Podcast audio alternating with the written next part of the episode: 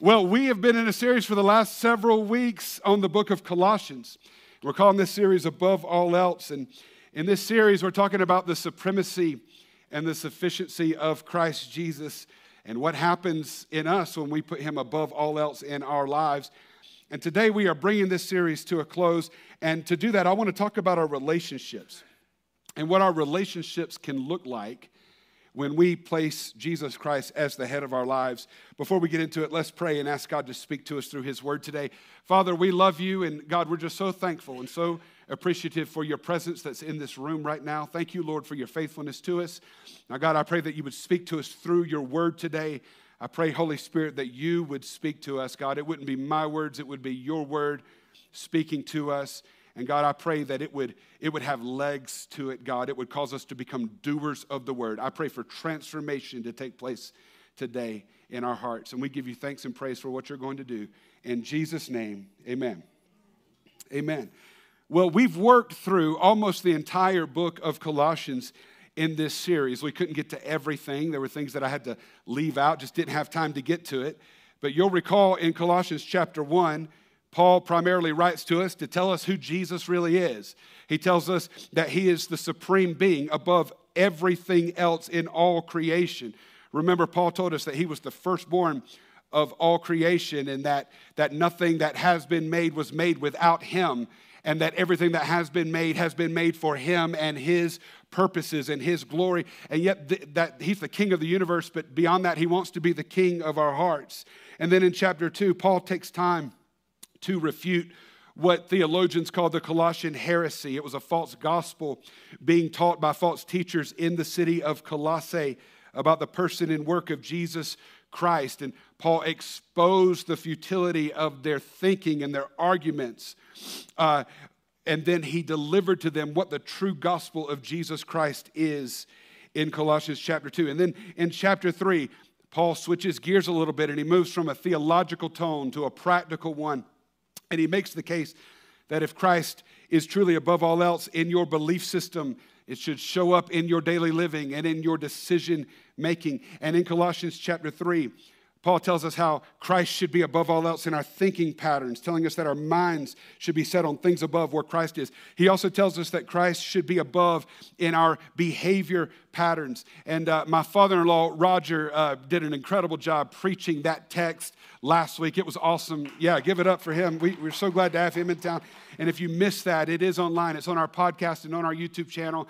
I'd love for you to check that out. But listen, after Paul writes to, to tell us who Jesus Christ really is as the Son of God, and then he exhorts us how to live for him on a personal level, he then moves on in Colossians 3 and Colossians 4 and begins talking to us about our relationships. More specifically, what our relationships should look like when we are living with Christ above all else. And let me just say that, in my opinion, this is where the rubber really meets the road. I love that you can't say the word relationship without mentioning the word real. And see, your relationships are often where the real you is revealed. I had a spiritual mentor when I was in college, a man by the name of Dr. Horton. And uh, he taught us, he, he just taught us how to live for God, how to use the gifts that God has given us. He, he was a wonderful mentor of both Carmen and I. And he used to tell us this all the time. He said, God cares more about how you treat people than he does your ministry. That matters to God. It's so true. How you are in relation to others says a great deal about who you are as a person and who really is on the throne in your heart. And if Jesus really is the king of your heart, it will show up, listen, in how you interact with other people it will show up in your relationships. And in the remaining portion of this letter of Colossians, Paul shows us what it looks like when Christ is placed above all else in our relationships. And that's what I really want to break down for us today. Paul gives us four categories of relationships beginning in Colossians chapter 3 that I want us to look at together today. And here's the first category he focuses on the relationships that we have with one another within the church. Okay, remember, he wrote this letter. He's talking to believers in Jesus. And so he wants to take time now to talk about our relationships with one another first. Look at it in Colossians chapter 3, verse 13 with me. Relationships in the church. That's what Paul says. Bear with each other and forgive one another if any of you has a grievance against someone. Forgive as the Lord forgave you. And over all these virtues, put on love, which binds them all together in perfect unity. Look at verse 15. It says, Let the peace of Christ rule in your hearts, since as members of one body you were called to peace, and be thankful. Let the message of Christ dwell among you richly as you teach and admonish one another with all wisdom through psalms, hymns, and songs from the Spirit singing to God with gratitude in your hearts. And whatever you do, whether in word or in deed, do it all in the name of the Lord Jesus, giving thanks to God the Father through him. Now, let me just say before we jump into this, I'm, I'm, I'm going to deal with this, with these, uh, this passage of scripture we just read, but I'm not going to deal with it exhaustively, and that's really hard for me to do. I'm one of these guys, I like to just, just wring it out for everything there, but I've got a lot to cover. It's like, What's that old song? We've got a long way to go and a short time to get there. So we're going to move through this quick. But, but I am going to bring some stuff out that I think is important for us to see today. But as we talk through this, I want you to let the Holy Spirit speak to you. I want you to let the Holy Spirit reveal some things to you. I, I want us to take an honest inventory of how we are living in relationships with others as we talk about this. I want you to do some self reflection and some self discovery, okay? That means that as we're talking about this, don't be looking at your neighbor, all right? Don't be elbowing your spouse and be like, I hope you're listening to him. I hope you're getting this. You know, think about yourself today, all right? But this is what a Christian relationship should look like with others when Christ is the head of our lives. Number one, there should be patience with one another. Now, look, Paul comes right out of the gate swinging here because this is a hard one. You know what I'm saying? Don't ever pray for patience, by the way. You know that, right? You don't ever pray for patience. That's not a good prayer to pray. God will just wreck your life if you do that. but he said in verse 13, he said, Bear with one another. What is that? That's patience. And let me say, when you have to say it like that, bear with one another, that means it's not the easiest thing to do. Amen? But when it comes to relationships with others within the church, listen, he didn't say bail out on each other. He didn't say give up on it, just go somewhere else, just find some new friends. What did he say? He said bear with one another. That's what we do when Christ is above all else in our lives and in our relationships. It comes out through our patience that we have for one another as we work through our stuff or we work through relational conflict. And then he adds forgiveness to it. He said it doesn't get easier. He said, Forgive others as the Lord has forgiven you. Listen, the way that Jesus treats us in relationship with Him is the benchmark for how we should treat everybody else in our lives. And this forgiveness thing, this is a big deal to Jesus. In fact, this is what He said about it in Matthew chapter 6, verse 14. He said, If you forgive other people when they sin against you, then your heavenly Father will also forgive you. That's good news. But watch verse 15. He says, If you don't forgive others their sins, your Father will not forgive your sins. It doesn't get much more clear than that. If you and I want to receive forgiveness from God, and I know I do, I need it. I don't know about you, but I need His forgiveness. If we want to be recipients of His forgiveness, we've got to be willing to offer forgiveness to others. We ought to make it a priority to forgive people quickly because we shouldn't expect to receive anything from God that we're not willing to give to somebody else. And I like the way Paul said this in the text because he said, Forgive if you have a grievance against someone. Now, listen to me. In any kind of relationship, it doesn't matter what kind, in the church, outside the church, with your best friend in life, in your marriage, in your relationships with other family member, members, it doesn't matter what kind of relationship we're talking about. There are going to be times when you get your feelings hurt. There are going to be times in any kind of relationship when you feel betrayed, when you feel used, when you feel manipulated, when you feel like somebody just has not has, has just not treated you fairly. There are going to be times when you have a legitimate grievance against someone. Paul doesn't pretend that that doesn't happen in the relationships within the church. He acknowledges that there is a reality that it will happen. Why? because people are messy. Even redeemed people, even people that love God are messy, and relationships are complicated no matter what kind of relationship it is. So he doesn't pretend that grievances aren't going to happen. He says when they do happen, this is how you handle them. You bear with one another, you don't bail out on each other, you bear with one another, and you forgive each other like Christ has forgiven you. You say, Pastor, well, that's really hard to do. It sure is. And that's why Paul said what he did next in verse 14. Look at it again. He said, and over all these virtues, put on love which binds them all together in perfect unity. And listen, in my opinion, this is the key to all of it. It's this word love.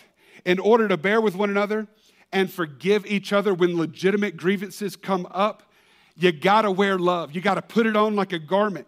You have to choose to love first and foremost because patience with people and forgiveness of people who have who has hurt you, they are byproducts of walking in divine love. Let me show you in scripture. In 1 Peter chapter 4 verse 8, this is what the scripture says. It says above all love each other deeply. Who's he talking to? He's talking to the church. Above all, love one another deeply. Why? Because love covers over a multitude of sins. This quote that Peter uses actually originates in the book of Proverbs in the Old Testament. And in the Hebrew, the word for covers there is almost always translated to forgive. Love gives you the power and the ability to forgive a multitude of sins. Listen, it is not hard to walk in forgiveness when you're walking in love, but it's nearly impossible to forgive people who hurt you when you're not walking in the love of the Spirit of God. And when Jesus is above all else, listen to this the embodiment of perfect love is living on the throne of your heart. When He's there above all else, when He is there and you've, you've put Him above all, uh, all of your feelings and emotions. Listen, when Christ, when you've lifted Him up above all your past wounds and hurts, above your anxieties and fears that you may carry. When He is above all else, He makes forgiveness possible for you and me because his divine love is flowing in. And listen, his, his love is never described as a, as a pond, it is described as a river. So that means that if it flows in, it's going to find an outlet to flow out. If you are receiving divine love, divine love is what you're going to be able to give to those around you. Love allows us to forgive. And according to Paul in verse 14, love is the bond that creates unity among the people of God, which is the next thing he says should be present within our relationships within the church. There should be a spirit of unity. And not just unity, but Paul adds this word perfect to it. It's perfect unity. Now, I think it's worth noting here that this is one word in the Greek. Perfect unity here is the word teleotitas teleotitas. You should be impressed. That's a hard one. To Teleotitas. Okay, that's a compound word. And the first part of that word can be translated complete or perfect, but listen to this it can also be translated maturity.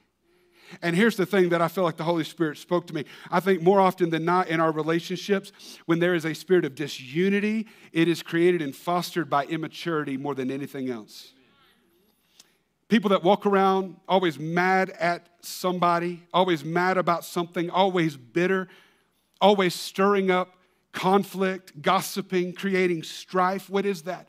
That is a maturity issue. And Paul actually wrote to us about this in many letters to the people of God. He said, I am praying that you will come into maturity in Christ. What's he talking about?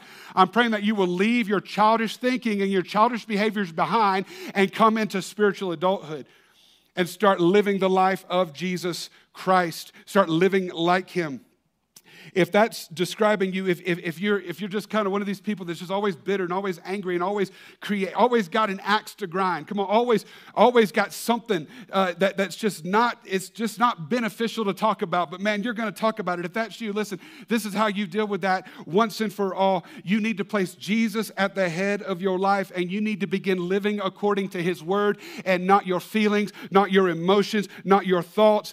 Those are the things that James said in James chapter 4, verse 1 1. Watch this. They battle within you, but they don't stay there. They manifest outwardly, causing fights and quarrels among you. So, this is how you deal with it. You deal with your old way of thinking and acting, and you say, I'm going to start to live according to the word of Jesus Christ. And I want you to be honest with yourself today. How are you doing with this, church? God wants to strengthen your relationships with people. He wants to strengthen the, the, relationships you, you have with the people around you because He wants you to live a full life, and relationships should be life giving for you. So, Paul mentions here patience, forgiveness, love, unity as highlights of a relationship where Christ is the head. And then look at verse 15. He goes on. He says, Let the peace of Christ rule in your hearts, since as members of one body you were called to peace, and be thankful. Paul says, in your relationships with others in the body of Christ, he says, peace should rule peace, not conflict. not chaos, not confusion, not disorder or discord. He says peace should rule. The word for rule here in the Greek is the same word to describe an arbiter or an official uh, of a sports match. And so he says, when it comes to relationships, listen to this peace is the referee. Let the peace of Christ, let the Prince of Peace rule over your heart. The Bible says, as much as it depends on you, live at peace with all men. So when a foul has been committed, do what you need to do to quickly find the path to peace. When a penalty has been perpetrated, come together in a huddle of peace. When someone throw, throws a ball at you and knocks off your glasses, do not, which has happened to me many times. I'm wearing contacts today if you don't know. Do not respond in kind. Have you ever been playing basketball with somebody and they get so mad they just chunk the ball right at your face? Okay, maybe I'm the only one. Back in the yard, man. We, no. Don't respond like that. Don't take the ball and throw it back at them. Respond in peace. Paul says, let peace rule in your relationships with others. What's he saying? Pursue peace above all else. And peace should rule in your relationship when the Prince of Peace is ruling over your heart. He adds in verse 15, be thankful. This is the Greek word eucharistoi. Eucharistoi. You probably heard that word charis in there, which is the Greek word for grace. And here, what Paul's using in, in the, what he's using this word here in context, he's saying when it comes to relationships with others within the church, he's saying you need to be thankful. You need to live thankfully because thankful people treat others differently than people who are still choosing to hang on to bitterness and anger. And some of you just honestly, you need to let Jesus heal the hurt you've been carrying for all these years. That's what he wants to do. You need to let Jesus heal your heart. Otherwise, it's going to continue to sabotage the relationships that God keeps bringing into your life. Now, let me say, look, I know relational hurt is real and I know it's painful. I've experienced it. I've been lied to by a close friend. I've been betrayed. I've been talked about behind my back. I've had people accuse me of things that just was not true. It's hurtful. Relational conflict hurts. And the closer you are to somebody, guess what? The more it's going to hurt if there's relational conflict. But God wants you to be healed. Listen, because hurt people hurt people and healed people heal people. And God wants you to be a proponent of his healing on the earth. He wants you to be a conduit of his grace to others. So you've got to let God do a work of healing in your own heart if you're going to live that way. But the level of thankfulness you live with actually reveals a lot about the grace you've received and the grace you're willing to extend to others. How are you doing this today? I want you to be honest with yourself and the Lord today. You don't have to talk to me about it, just talk to God about it in your own heart right now. Look at Colossians 3:16. He keeps going in your relationships with other believers. Paul says, "Let the message of Christ dwell among you richly as you teach, teach and admonish one another with all wisdom." Through psalms, hymns, and songs from the Spirit, singing to God with gratitude in your hearts. That word message here in the original language is the word logos, which means the spoken word. Paul's saying, let the gospel of Christ, let the word of God dwell. That word dwell means to be at home in. So Paul says, let it dwell in your heart and in your mind, but not just in you. Let it dwell among you as well. Let it dwell amidst the relationships you have with others. May the word of Christ feel at home and not assaulted in your conversations with other people. May his word permeate the content that is spoken at your coffee meeting. May it, may it dominate what's said at your small group discussion. May it dominate your dinner with friends and your social media posts. Come on, somebody. It's the word of Christ. That's what Paul's getting at. What is Christ doing in and through you through the power of his word? You can use that then to encourage one another. And that's what Paul is saying here. Relationships among the people of God should be dominated by the word of Christ.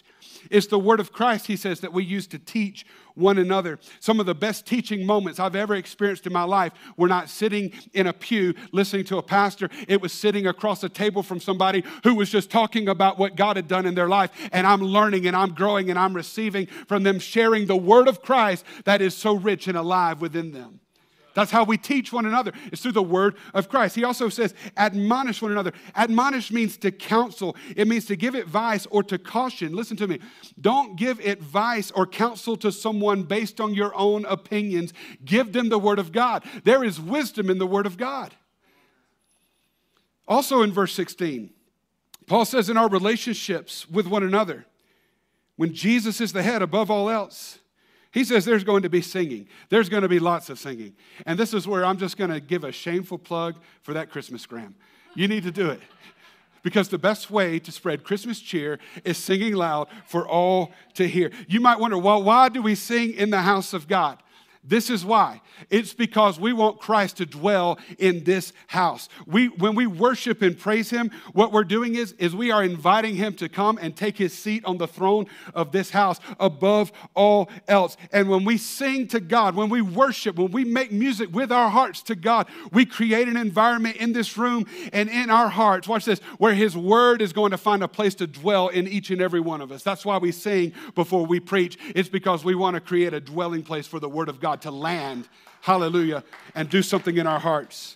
Lastly, Paul adds in verse 17, and whatever you do, whether in word or in deed, do it all in the name of the Lord Jesus, giving thanks to God the Father through him. And this verse, it really sums it all up in your interactions with one another, whether in word or in deed. Do it all in the name of the Lord Jesus. Do it as worship and service unto Him. Do it for His glory. And let me just say this if you do that consistently on a daily basis, you're not going to have to worry about the quality of your friendships. You're not going to have to worry about the number of friends that you have and the quality of relationships that you have with your friends. Listen, you are going to be the most sought out person in every sphere of your life because everything you are doing, you're doing it unto the Lord, and He is blessing and ministering and inspiring and encouraging others through your presence in their life. You don't have to work so hard to find friends when you just work so hard to keep Christ lifted up above all else in your life. What does it look like when He's exalted in our relationships? This is what it looks like. It's tangible and practical. And again, God has designed our relationships with one another to be life giving. He wants us to live this way. And notice, just real quick before we move on, how often Paul mentions this idea of thanksgiving. It's three times in this passage that he brings it out. He says, Be thankful in verse 15. He says, Have gratitude in verse 16. He says in verse 17, Give thanks. Listen, this is an attitude you can have regardless of how you feel or regardless of the circumstances you're dealing with. You can choose to be thankful. And that choice right there, that choice alone, has the power to positively affect everything else around you. It is a choice you can make that yields powerful results. We're coming off of Thanksgiving week, and I know I said last week in jest, by the way, that Thanksgiving is a day and Christmas is a season. But, but listen to me for real. For a Christian who has placed Jesus at the head of our lives above all else, a spirit of thanksgiving should be a daily reality for every single one of us. We should live like the most thankful people on the planet. Why? Because of what Jesus has done for us. And if you ever, if you ever get to the place where you, you've replaced thankfulness with bitterness and you're angry and you're mad and you're carrying this and you don't know why, just start thinking about the grace of God. Just start thinking about the cross of Jesus Christ. Just thinking about who you used to be and who you are today. And it will cause you to give praise and thanks to God the Father and live with a true attitude of gratitude. Like I told you, a couple of weeks ago, when you live with that attitude of gratitude, it's like a magnet that attracts abundance in your life. Thankfulness goes a long way. Let thankfulness overflow in your heart in relationships with one another. Paul's showing us practically what it looks like in our relationships when we place Christ above all else. First, he deals with relationships within the church, and then he moves on to relationships in the home. Relationships in the home. Look with me at Colossians chapter 3, verse 18. He says, Wives, I love how just there's no transition. He's just right on it. Wives, submit yourselves to your husbands as is fitting to the Lord. And husbands, love your wives and do not be harsh with them. The first relationship in the home he deals with is the marriage relationship. God's design for your marriage is for Christ to be over all of it, above all else in your marriage. Paul is trying to give us an idea practically of what that should look like when Christ is, is above all else. In Ecclesiastes chapter 4, verse 12, the Bible says, though one may be overpowered, two can defend themselves. Okay, so marriage is a good idea if for no other reason it increases your chance of survival. Okay, so that's good. But then the writer goes on and he has this. He says, A cord of three strands is not quickly broken. Let me ask you today what is the third strand in a marriage? It is God. It is the person of Jesus Christ who is at home in your home. See, when he's in the middle of your marriage above all else, that marriage is going to be healthy, it's going to be strong. Look at the words of the scripture. It says it's not going to be easily broken. In a day and age when 50% of all marriages end in divorce, this is the most powerful way that we can divorce proof our homes. It is to make sure that God is lifted up in the middle of it all as the third strand, placing Him above all else in our relationship. And watch this as, as you lift Him up above all else, as you both, both spouses, gravitate towards Him, at the center of your relationship, look what's happening. You're moving closer and closer to one another as well. But when He is not in the middle, when He is not the head, you are moving away from one another unless you work really, really, really hard. So as you move closer and closer to Jesus, you're moving closer to one another. And here in Colossians chapter 3, Paul's trying to give us an idea of what it looks like when Christ is above all else in our marriage. And he first says, and he says, first of all, when Christ is leading the way, the wife will live in submission to her husband. Now, let me just, before you start throwing things at me, number one, I'm just giving you what the Word of God says, okay? And number two, I'm just going to tell you, we don't have time to dig this out today like I want to. All right? You, you, and, and, and I think I'll probably do this since I'm just whetting your appetite for it. In our next marriage series, I'm going to deal with this. But listen, this concept is difficult for us to understand. And I want to acknowledge that. It's difficult for us to understand because we don't fully understand the cultural implications and the cultural scenarios in which Paul was writing this. And I think we naturally have a tendency, all of us do in America, to balk at the idea of submission to anything or anyone. At least I do. When the government's like, oh, let me just stop right there. Just back it up, Bryan. There's no reason to get into that. but we misunderstand this idea of submission because we really don't understand it in the Word of God. And these words to submit in the text they're difficult for us to wrap our minds around, but you need to know two things. Again, one, there's a cultural context to Paul's writing this. That's important for you to understand, and I, I encourage you to study that out for yourself. But secondly, you need to understand the language and what the word Paul uses here really means in context. The word written to, to wives here that's translated to submit is the word hupo tasso in the Greek. Hupo means under, tasso means order. And this is the same Greek word in the scripture that's used to describe Jesus' posture towards his earthly parents, Joseph and Mary, when he was growing up under their roof in Luke chapter 2.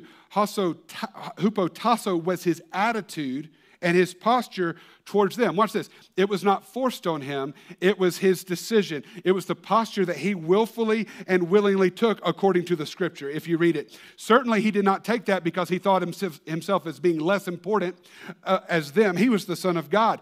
But it was because that was the posture of honor and order in the home in which he was placed. And that's what God's word is saying to us here. Submission is taking a posture of honor towards your spouse. Hupotasso is the same Greek word used in Romans 13 when it talks about our posture towards our elected officials and our governing authorities to submit to the leadership of someone else, listen, is a posture of honor.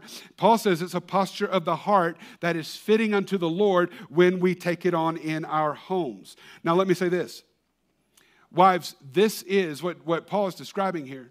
This is submission not to, not to manhood, this is submission to spiritual leadership. And so, taking this posture assumes that the husband is providing spiritual leadership to his family, which is our calling in the Lord, men. So, so what's, we don't get to demand submission as a blanket rule, especially when we refuse to lead our families. Oh, you better pull your toes in because we're going there.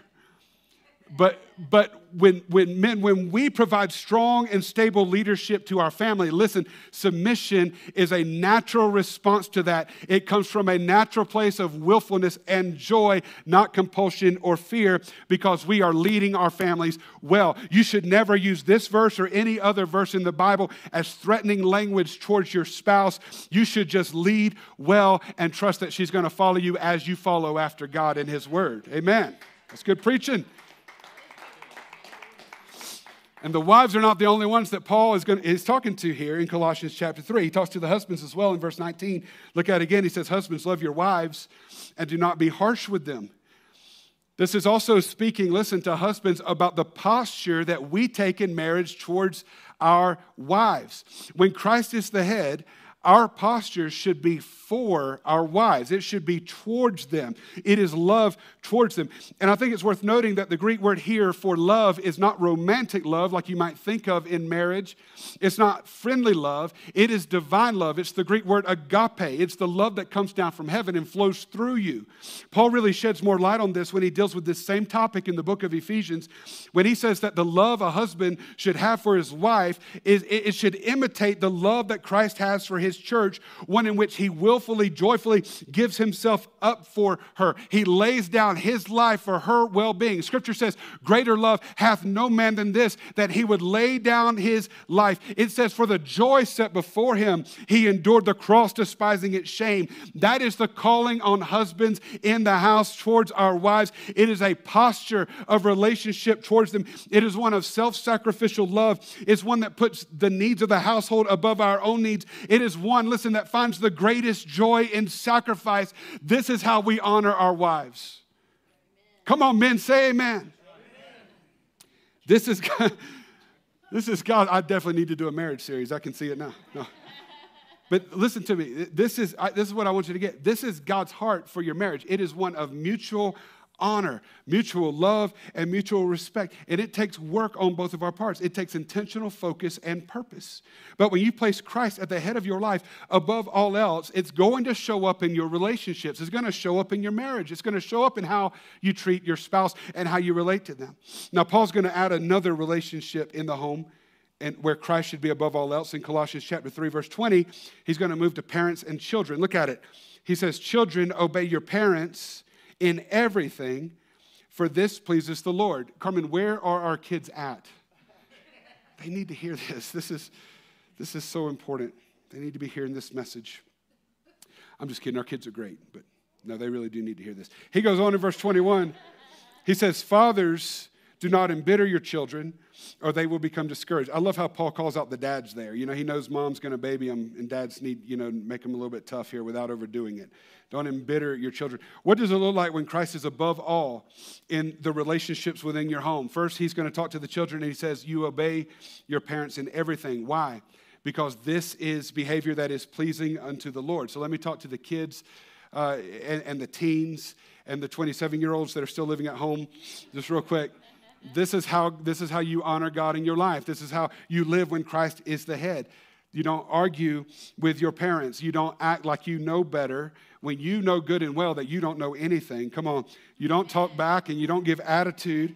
You just choose to simply say, Yes, ma'am, yes, sir, and obey. When you obey, you're placing Christ above all else in your heart. And parents, he talks to us too. He doesn't just pick on the kids. He says, when Christ is above all else in your hearts, watch this. You won't cause your children to become discouraged by the way you speak to them or treat them. Come on, this is so important for us today. This is what he's talking about. If you look at that, the Greek wording Paul uses there means that you speak to your children in a way that causes them to lose spirit. You're talking down to them. In my observation, lots of parents in this day and age talk down to their kids and I don't think they fully realize it, but their words are wounding to their hearts. And you need to know, listen, that your words have immense power, especially with your children.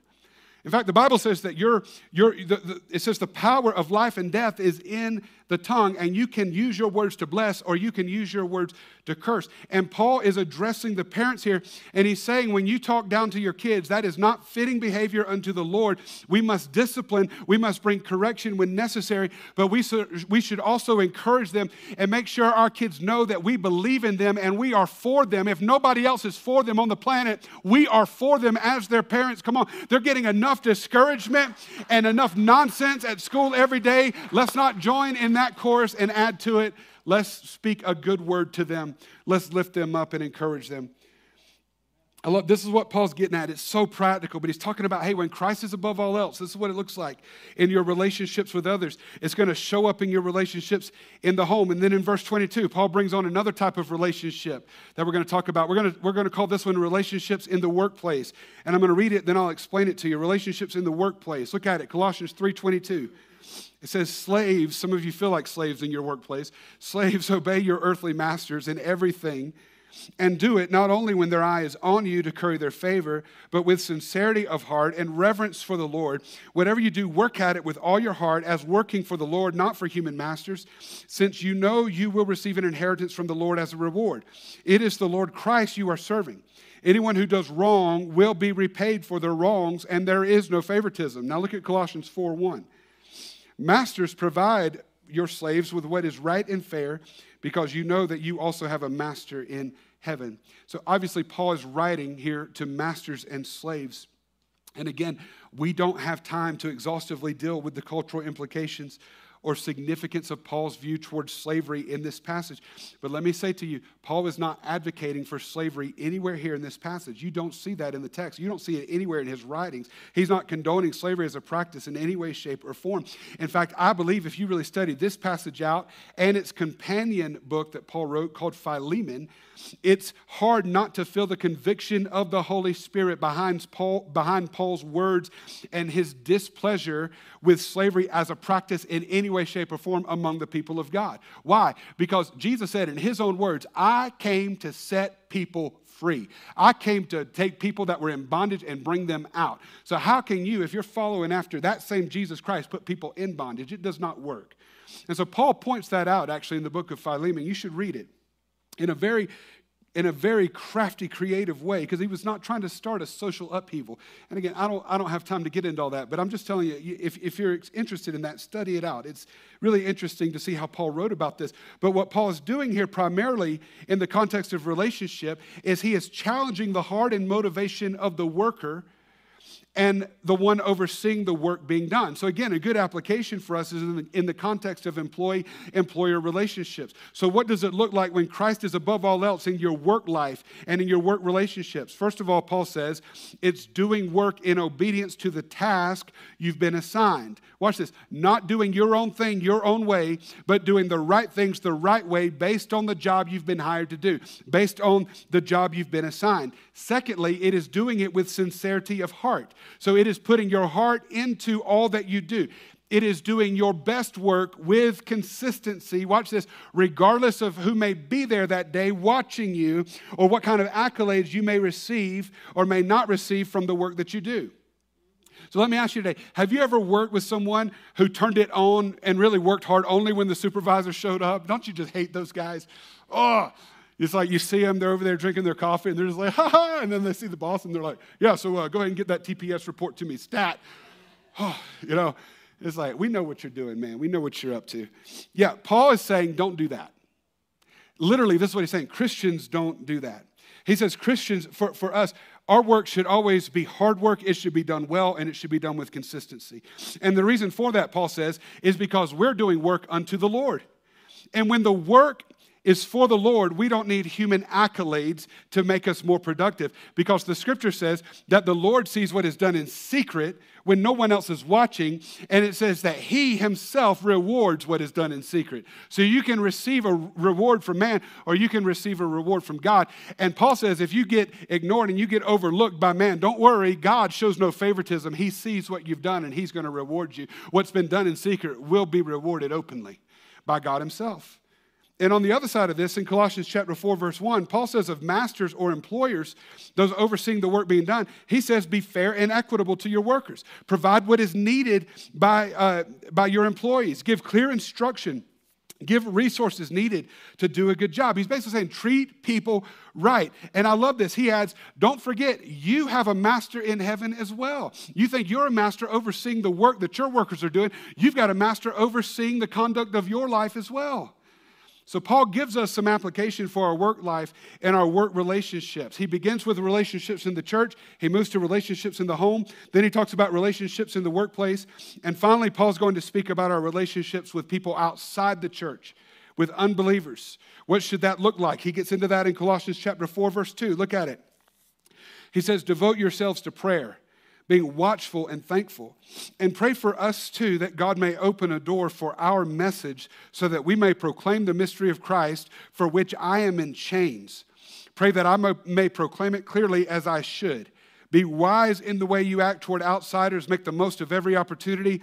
Let your conversation be always full of grace, seasoned with salt, so that you may know how to answer everyone. Paul makes three points here in these verses on what should highlight a relationship that we have as believers with unbelievers. And in the first one, he says this we should be praying for them with persistence.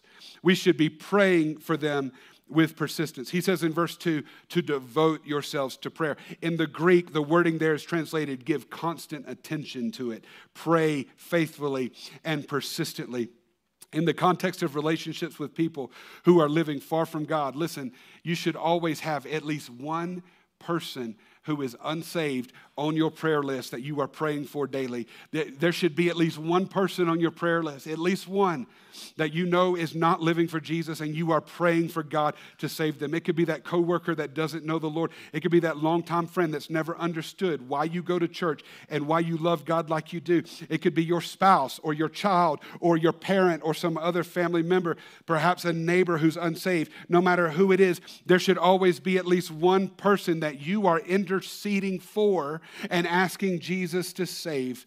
That, that should be the, the cry of every single one of us. Listen, we need to get passionate again in the church about seeing souls saved.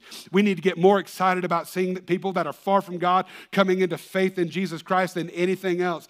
It, it, it is the mission that God has given us through Jesus Christ is to go and, and disciple the nations. It is to be his witnesses in Jerusalem, Judea, Samaria, and to the uttermost parts of the earth. Jesus said himself, he said, I came to seek and save the lost. When did we become a church that is more concerned about doing fun things inside the house than going outside the house and telling people about the love of God? We need to get excited again about helping people come to faith in Jesus. Paul said we need to pray for them with persistence. And he adds to this pray devotedly for them, he adds the word watchfully, which just means to be alert. So listen, this is what he's saying stay watchful for opportunities to pray for others. Listen to what the Spirit is saying as you pray. How is He leading you to pray for somebody? Paul also adds the word thankfully here in verse 2. And I'm just going to tell you, I believe something powerful happens when we begin to pray with thanksgiving. What is that?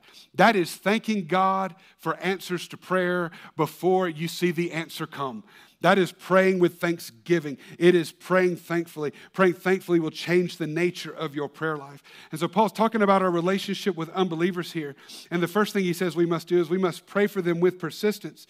Pray and don't stop praying for lost people. And then look at verse 3. Paul adds this and he says, And pray for us too that God may open a door for our message so that we may proclaim the mystery of Christ for which I am in chains. Pray that I may, proclaim it clearly as I, sh- as I should. So we're talking about praying for others, but here you look at this, and Paul is requesting prayer for himself here, not for unbelievers. But look at the context in which Paul's making this request. He says, Pray for us that doors might be open for us to proclaim Christ faithfully. Pray that when we get the opportunity to share the gospel, we'll do it with clarity. So we should not only be praying persistently for unsaved people in our sphere of influence, we should also be praying for others to be anointed by God to reach people who are far from Him as well. Paul is requesting prayer for himself here, but, but watch, watch this. Paul is, Paul is making this request. He is writing this letter from prison. And I'm just going to tell you, if it were me, and I was, I was making a request while I was in prison, I would be making the request somebody come get me out of here. You know, I'd be writing the letter saying, hey, someone go talk to the governor. Somebody, somebody get a meeting with the president. Get me out of here. You know, or somebody send me an ice cream cake with a knife in it and I'll break myself out. That's how you do it. Just noted, right? You know, someone get Epaphras and Tychicus and the boys from Colossae. Get a posse together and come down here and break me out of this joint. That's what I would be saying in the letter. But that's not what Paul is asking for. He's in chains. He is in, he is in prison for preaching Jesus Christ.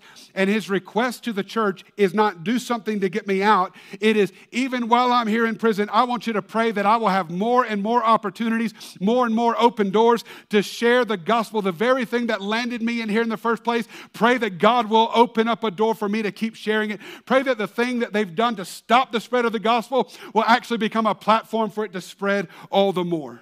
That's Paul's heart here. And so Paul says when it comes to our relationships with people who are far from God, first of all, let's pray with persistence for them, but let's also pray with persistence for open doors for others to share their faith as well. Secondly, he adds in relationships with unbelievers, he says, make sure you walk wisely among them. So it's pray persistently and then it's walk wisely. Look at verse 5. He says, Be wise in the way you act toward outsiders, making the most of every opportunity. The word here where it says be in the verse is the Greek word peripateo. It means to walk. And Paul uses that as a metaphor often to describe the lifestyle that we live as believers. It's the way that we live. So he's saying, How should you live among outsiders? It is wisely. That word outsiders is describing people who are far from God. What are they outside of? They are outside of the sphere of God's grace. And so Paul says, not only do you need to pray for them, but you also need to make sure that when you are around them, you are living wisely. You are behaving wisely in front of them. Why is that important? It's because your lifestyle is either helping people come to faith in Jesus Christ or it's actually making it easier for them to stay away from Him. I want you to think about that. Your lifestyle is either making people want to know Jesus or it is repelling them from wanting to know Him. I heard a poem recently that I really liked, and I think it goes right along with what Paul's saying here in Colossians 4. The poem goes like this it says, You're writing a gospel, a chapter each day by the things that you do and the words that you say. Men, read what you write, whether faithful or true. Tell me, what is the gospel according to you? That's convicting. And that's what Paul is saying here. You got to walk wisely among people who are outside the faith. Our behaviors, our attitudes, our life choices, what we say, they're either a witness for the reality of Jesus Christ as Lord or they are a witness against Him. They're making a decision about Him based on what they see and hear from you. So be wise in how you live. And then Paul adds this in verse 5 he says, Make the most of every opportunity. And again, that's what it says in the NIV, but if you look at that in the Greek, it says redeeming the time redeeming the time. I love that. There's so much there. I don't have I don't have time to unpack that today. But this is what he's talking about. He's saying, don't just pray for open doors for me. Don't just pray for open doors for somebody else. But don't miss the open doors you yourself have in relationship with people that are far from God. When you see an open door, when you see that door open, redeem that moment in time. Make the most of it. Step into it and tell somebody about Jesus and the impact that He's made in your life. That word time for redeeming the time, listen, it's not chronos time, it's kairos. Chronos speaks of our clocks and calendars. It speaks of the, the time that's managed by your schedule or by your watch. Kairos is speaking of divine moments in time. A kairos moment is a moment in time that can happen in any time because it doesn't happen according to your watch, it happens according to the will of heaven. Okay? And so he says, redeem those moments when heaven opens a divine door for you to tell somebody about Jesus. Step into that moment. Make the most of that moment. That's why the Bible says in 1 Peter chapter 3, verse 15, that we ought to always be ready to give an answer to anyone who asks about the hope that we have. That moment can happen at any time. And when a kairos moment shows up in your relationship with someone who is far from God, step into that moment with courage and boldness and tell somebody about the hope you have in Jesus Christ. God wants people who are far from Him to come to know Him. And this happens most effectively when we have relationships with people who are unbelievers and they don't know Jesus. He goes on in verse 6, and I'm closing with this. Paul also wants us to know how to speak to unbelievers. He said, in relationship with unbelievers, you need to pray persistently, you need to walk wisely, and thirdly, speak graciously. Look at Colossians chapter 4, verse 6. He says, Let your conversation be always full of grace, seasoned with salt, so that you may know how to answer everyone. There are two things that Paul points out when it comes to our conversations with unbelievers. Number one, it should be full of grace. The Greek word there is in charity. In charity. It's where we get the word charity in English. So, what Paul is saying is when we talk with them, we should be thinking of them. We should be thinking about them. Watch this. We should be focused on their needs, not ours. We are meeting them at their point of need. We are meeting them where they are. That's what Jesus did when he spoke with the woman at the well. He didn't sit down and start unloading on her about how aggravated he was with Peter and how awful it was that they were in Samaria or anything else. He met her at her point of need. He immediately turned his focus to her needs, the needs of her soul, the deep needs that she had carried that only God could heal. He began to speak to her need and minister to her heart. Listen, that means that before you open your mouth to speak, you need to listen to hear. You need to listen to hear. Don't just listen to what they're saying, but listen to hear. What, what is their need? What are they struggling with? Where are they hurting? Where can you pray for them? That's what we're listening for. And when we speak to outsiders, our speech should be full of grace for them, not condemnation, not judgment, not ridicule, not shame. Grace. Listen, amazing things happen when we begin to speak grace into people's mess. The scripture says it's the kindness of God that leads us to repentance. Listen, you are never going to lead anybody to Jesus by blasting them and telling them how awful they are. Paul says, when Christ is seated above all else in your life, your conversations will be full of grace. And secondly, he says this I love this. He says it should be seasoned with salt. When you are speaking with people who are far from God, you need to add a little salt to your words. What does Paul mean by this?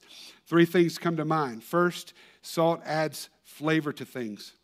So your words to people should be full of flavor. What does that mean? Your words should be attractive and tasteful. People are out there living mundane, ordinary, boring, saltless lives, lives full of pepper. They need a little salt. Come on. And so, listen, our life in Christ Jesus, when He is truly above all else, it's a lot of things, but it should never be boring. It's a life of adventure and spontaneity. It's a life being led by the Spirit of God and the Word of God. It's a life of open doors and answered prayers. It's a life of miracles. Come on, somebody. It's a life of God sized dreams. It's a, it's an, I love telling people that I'm not from Colorado. And, you know, they're like, I'm not either. The military brought me here. What brought you here? And I'm like, we came to plant a church. And they're like, what? That's crazy. I love telling people about the adventure I'm living on because I'm living with Jesus. What is that? That's salt. I'm putting salt on my words. When we speak to people about our life in Christ, it should be full of, of flavor and it should create a hunger for them to taste and experience that life as well. Secondly, salt is a preservative, meaning it helps food not decay. So, our speech towards people who are far from God, listen, they should leave a lasting impression. It should give people hope, it should give something for them to remember. Your words towards people that are far from God should stick with them. I was thinking about my old football coach this week as I was preparing for this message, and uh, his name was Coach Richards. He was our defensive coordinator. Man, I hated that guy. He was he was he just picked me out, and he'd be like, "You don't know how to," and just and I was like, "Why are you? Why do you always pick on me? I'm the best player." You know, I'm just kidding, but. But we, we just had it out. And man, one day I, he just walked up on me telling somebody else about Jesus, and I knew he was standing there listening. And so I kind of directed my, words to him. And he just went, huh, and he walked off. Okay? A couple weeks later, he came back up to me, tears in his eyes, and he said, Bryan, I can't stop thinking about what you said the other day. And I helped my coach, my old mean jerk of a football coach, come to faith in Jesus Christ. Wow. It was because what I said stayed with him. He couldn't sleep because those words were salty and they were preserved in his mind and in his heart. Salt adds flavor, it preserves what is said. And thirdly, salt creates thirst. You know what I'm saying? You know, you, you get you get thir- you start eating something salty. We just did this at Thanksgiving, right? Like you want, you want some fresh water. You want, you're, you're thirsty. And this is what Paul is saying. When you talk to people who are far from God and you add a little salt to your words, it should make them thirsty for more. It will make them thirsty for that living water, that water from that well that is not of this world. It is a well with water that will never run dry. When you have the opportunity to talk with unbelievers, make them thirsty. How do you do that? By pointing them to Jesus, by pointing them to Him. This is what Jesus said in John 7 37. He says, Let anyone who is is thirsty, come to me and drink, and I will give them rivers of living water that will flow from within them. It creates thirst. I want the band to come up and begin to play softly as we get ready to close today. You can add salt to your speech by pointing people to Jesus. How do you do that? I'm going to tell you the most effective way to point people to Jesus. It's not to quote a bunch of scripture at them. Trust me, you don't need to memorize a bunch of scriptures about Jesus and just unload on somebody. The best way to point people to Jesus is for you to tell them what Jesus has done in your life. It is the word of your testimony, it creates thirst. That's what the woman at the well did. She had a conversation with Jesus that stuck with her, that, that, that made her thirsty for more. And what did she do? The Bible says she ran into town and she told everybody about what she had just experienced with the man at the well. She said, Come and see a man who told me everything I ever did, but it wasn't with judgment, it wasn't with condemnation, it wasn't to create fear in her. It was, it, was, it was to bring her to the place of grace, to bring her to the place of God's mercy for her. She said, I just met a man and he didn't point out my past like everybody else does. He told me about the future I still have. That's your testimony. And when you tell people that, it makes them thirsty for what you have. It makes them want to know the God who says, you know what? You're not condemned by your past. There's still hope for you. There's still a future for you. You haven't seen it yet, but, but I've got a plan for your life. Come on, stand with me all across the room. Paul said, Be ready with an answer. What is the answer that your unsaved friends and family members need? It is always Jesus. He is the answer this world is looking for. It's always Jesus Christ. He's the answer for every broken heart and weary soul. He's the answer for every man or woman that feels lost and is searching for something. What are they searching for? They're searching for Jesus. They're searching for the King of Kings and the Lord of Lords, who's loved them with an everlasting love, who's loved them so much he can't stop loving them. They need to know that that is the gospel of Jesus Christ. It's not what they've seen before, it's what you're telling them. It is the love of God that was so far reaching that it sent his son to the earth to die on a cross, not for his own sins, but for our sins, so that we can be saved. It's love like you'll never experience in all your life. We have no right to keep the good news about Jesus to ourselves. So always be ready to redeem the time, always be ready to give an answer, to tell people about the hope you have in Jesus. With every head bowed and every eye closed, this is how I want to end this message today with nobody looking around, please. This is just a moment between you and God. Paul goes to such great lengths in this wonderful letter of Colossians to describe what the gospel really is, of who Jesus really is. That he's not just some man, that he's the Son of God, that he didn't just live here an inconsequential life, he actually gave his life for the sins of the whole world. And all you have to do to receive what he's done for you is just believe in him. It's just to say yes to Jesus. There's nothing you have to do other than put your faith and hope in Him. The Bible says that He is faithful and just to forgive our sins and save. And if you're here today and you would say, I, have been living far from God, I've been kind of doing my own thing in life, and I felt it, I felt the weight of it, I felt the stress of it. I felt the weight of it in my relationships. I felt the tension. I felt the stress in my home. I felt it at work. I felt it in relationships with other people.